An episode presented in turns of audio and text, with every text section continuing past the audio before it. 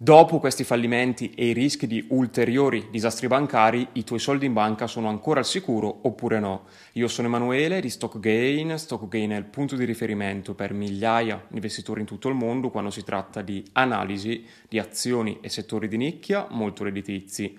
Oggi tratteremo la situazione attuale, il contesto economico attuale, per poi andare nel dettaglio ad analizzare la situazione bancaria e quanto effettivamente conviene ancora tenere i soldi fermi sul conto corrente. Come sicuramente avete sentito ultimamente, come ho trattato benissimo io in un altro video, il recente fallimento della Silicon Valley Bank è stato diciamo arginato tramite il salvataggio dei correntisti di questa banca, che se mi avete ascoltato attentamente nell'ultimo video avete capito benissimo che sono aziende e quindi erano tendenzialmente enti con più di duecentocinquantamila dollari depositati sul conto corrente. Per chi non lo sapesse, l'F D I C garantiva fino a duecentocinquantamila dollari, perché ho detto garantiva perché adesso sembrerebbe che questa garanzia sia stata estesa praticamente all'infinito, perché i clienti di questa banca avevano per il novantasette per cento molto più di duecentocinquantamila dollari.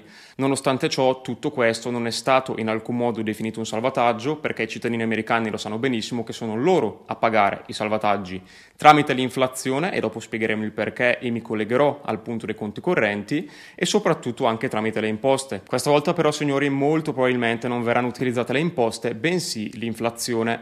Perché sì, signori, l'inflazione è la tassa più subdola e più dannosa per l'economia e oggi è la tassa più comoda da utilizzare in assoluto, e sono certo che vi siete resi conto di quanto il vostro potere d'acquisto stia rapidamente diminuendo. Ma perché non si parla di salvataggio? Perché di fatto queste banche sono state lasciate fallire, quindi i funzionari possono vantarsi del fatto che non c'è stato alcun salvataggio. Questo termine infatti è diventato sempre più impopolare dopo che i cittadini, come detto in precedenza, si sono resi conto che sono loro stessi a pagarne le spese. In realtà però, signori, scavando a fondo si può capire chiaramente che questo è un salvataggio di massa. Infatti la Fed ha creato il Bank Term Funding Program, un programma che offrirà prestiti fino a un anno a banche e altri istituti idonei che impegnano titoli del tesoro statunitensi o altre attività qualificate come garanzia. Tramite questo sistema le banche quindi potranno accedere a denaro a cui normalmente in normali condizioni di mercato non potrebbero accedere. In pratica, signori, qualsiasi banca che vacilla o comunque sull'oro del fallimento può ottenere un'infusione di denaro grazie alle proprie partecipazioni obbligazionarie, senza di fatto vendere i propri titoli sul mercato, incassando così una brutta perdita. E questo, signori, lascia davvero un brutto messaggio al mondo, perché implica che il sistema bancario e finanziario mondiale è molto fragile,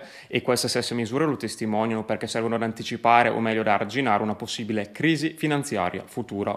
Quindi la Fed si trova ora ad affrontare un triplo problema: l'inflazione da combattere, la recessione che conseguirà ovviamente a questo aumento dei tassi, molto probabile questa recessione, l'abbiamo già detto più e più volte, molti indicatori come la disoccupazione bassa danno l'illusione di un'economia forte, in realtà la situazione è molto diversa e chi sa analizzare il contesto attuale l'ha capito benissimo. In più c'è anche una possibile crisi finanziaria stile duemilaotto e, ripeto signori, questa crisi sarà mondiale. Infatti, come ho spiegato in un precedente video, le banche centrali stanno tutte adottando un approccio molto simile, una strategia molto simile. La crescita dell'offerta di moneta sta calando sia in Brasile che in Europa, che negli Stati Uniti, che in Cina, e questo indicatore è sempre stato quasi impeccabile nell'anticipare una recessione. Il fatto che una recessione sia mondiale e non locale ovviamente aggrava ulteriormente il tutto. Infatti, se una recessione magari è limitata a uno stato particolare, il resto del mondo tende comunque a crescere e aiuta questo stato ad uscire dalla recessione. Se però la recessione è mondiale, il problema è molto maggiore, e considerando, signori, l'inflazione attuale che continua a mantenersi persistente, obbligando di fatto le banche centrali ad alzare i tassi, capite subito che trovare una via d'uscita da tutto ciò è molto difficile. Come penso abbiate intuito da questa introduzione iniziale, la situazione è pessima per le banche e le banche sono attaccate da più fronti. Da un lato, chi lascia i soldi sul conto corrente ora è più stimolato a ritirare i soldi e investirli magari in obbligazioni che hanno rendimenti interessanti, contrariamente ai conti correnti. Questo ovviamente priva le banche di capitali e soprattutto, cosa gravissima, eh, non è che quando voi mettete i soldi in una banca, non è che quando la gente deposita i soldi in banca la banca li tiene in un cavò, ma la banca li reinveste, li presta, e di fatto se tutti quelli che hanno depositato i soldi vanno a ritirarli, questo è un grosso problema. La banca non ha i soldi e fallisce, o è costretta comunque a vendere attività, e in un contesto come oggi molto probabilmente questi asset che liquida la banca sono in perdita, quindi incassano perdita perdita netta. Man mano questa corsa agli sportelli, che di fatto non è nemmeno definibile una corsa agli sportelli, perché oggi con l'in-bank la gente trasferisce denaro, quindi una cosa molto silenziosa, non è una cosa plateale come accadeva in passato con le brutte crisi, e sta di fatto che alla fine di tutto ciò la banca si trova senza capitali, quindi illiquida, si trova in condizioni di vendere asset magari che sono in perdita, incassando una perdita netta, e se questi prelievi continuano, se questa corsa agli sportelli continua, la banca fallisce. E vi dico subito, signori, nessuna banca è tutelata al cento per cento da una situazione del genere, e nessuna banca può restituire tutti i soldi se tutti i correntisti vanno a ritirare. Ma non dico che devono andare al novanta per cento, basta anche una frazione molto inferiore dei correntisti che ritirano tutto il loro capitale, che la banca fallisce. Quindi, signori, è una buona idea avere soldi in banca oggi in questo contesto oppure no? Dopo averti spiegato a livello macro la situazione, poi ti ripeto, se vuoi capire meglio come stanno l'economia, com'è il contesto attuale, ci sono moltissimi altri video su questo canale. Ora andiamo a trattare un po' questo tema, ovvero quanto lasciare di fatto sul conto corrente, se lasciare soldi sul conto corrente, come tutelarsi e soprattutto come evitare di impoverirsi da quei prossimi anni, che penso debba essere un po' l'obiettivo di chiunque e il goal di ciascuno. Tratteremo della situazione europea, visto che i nostri clienti italiani non solo ci hanno chiesto come muoverci in questo contesto, quindi analizziamo dettagliatamente il contesto europeo.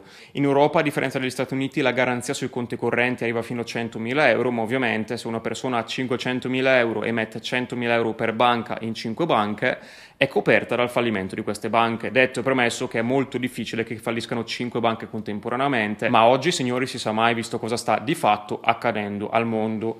Quindi se per pigrizia hai duecentocinquantamila euro sulla stessa banca, sappi che di quei duecentocinquantamila, centocinquantamila sono potenzialmente in pericolo, perché quei soldi, dovete capirlo benissimo questa cosa, e lo ripeto per la seconda volta, non è che ve li tengono, li fermi, loro li reinvestono, cioè diventa patrimonio della banca. Cioè tutto questo sistema si basa sulla fiducia. Se tutti perdono la fiducia verso le banche, motivo per cui la Fed è intervenuta subito per cercare di mantenere la fiducia, le banche falliscono se tutti perdono la fiducia, è perché i soldi non ci sono. Se tutti dicono voglio i miei soldi e vanno a prelevarli, la banca è fallita. Questa cosa deve essere assolutamente chiara, e se la banca centrale o qualsiasi ente intervenisse nel salvare tutte le banche che falliscono in caso di un disastro, scatenerebbe un'inflazione dilagante. Di fatto, signori, non è bello dirlo, ma quegli stessi soldi depositati sui conti correnti a causa dell'inflazione finirebbero per valere sempre meno, comprare sempre meno cose e causare gravissime perdite di ricchezza a chi ha depositato i soldi sul conto corrente, fidandosi delle istituzioni, fidandosi delle banche centrali e convinto del fatto che le banche centrali avrebbero mantenuto fede al loro mandato. È molto difficile che vedremo un'inflazione al due per cento, la situazione è cambiata per sempre sia per i risparmiatori che soprattutto per gli investitori.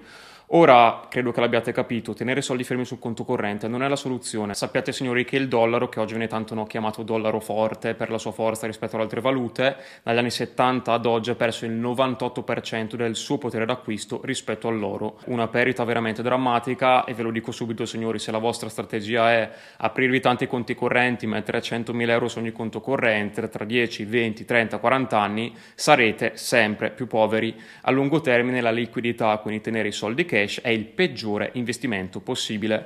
Ovviamente è altrettanto stupido prelevare i soldi, metterli sotto il materasso, eccetera, anche quello è stupido, ma penso che se hai due neuroni in croce da questo video l'hai capito, tenere i soldi cash non è assolutamente una buona idea. Quindi cosa fare in questo contesto? Molte persone dicono acquisto la casa perché almeno mi resta qualcosa.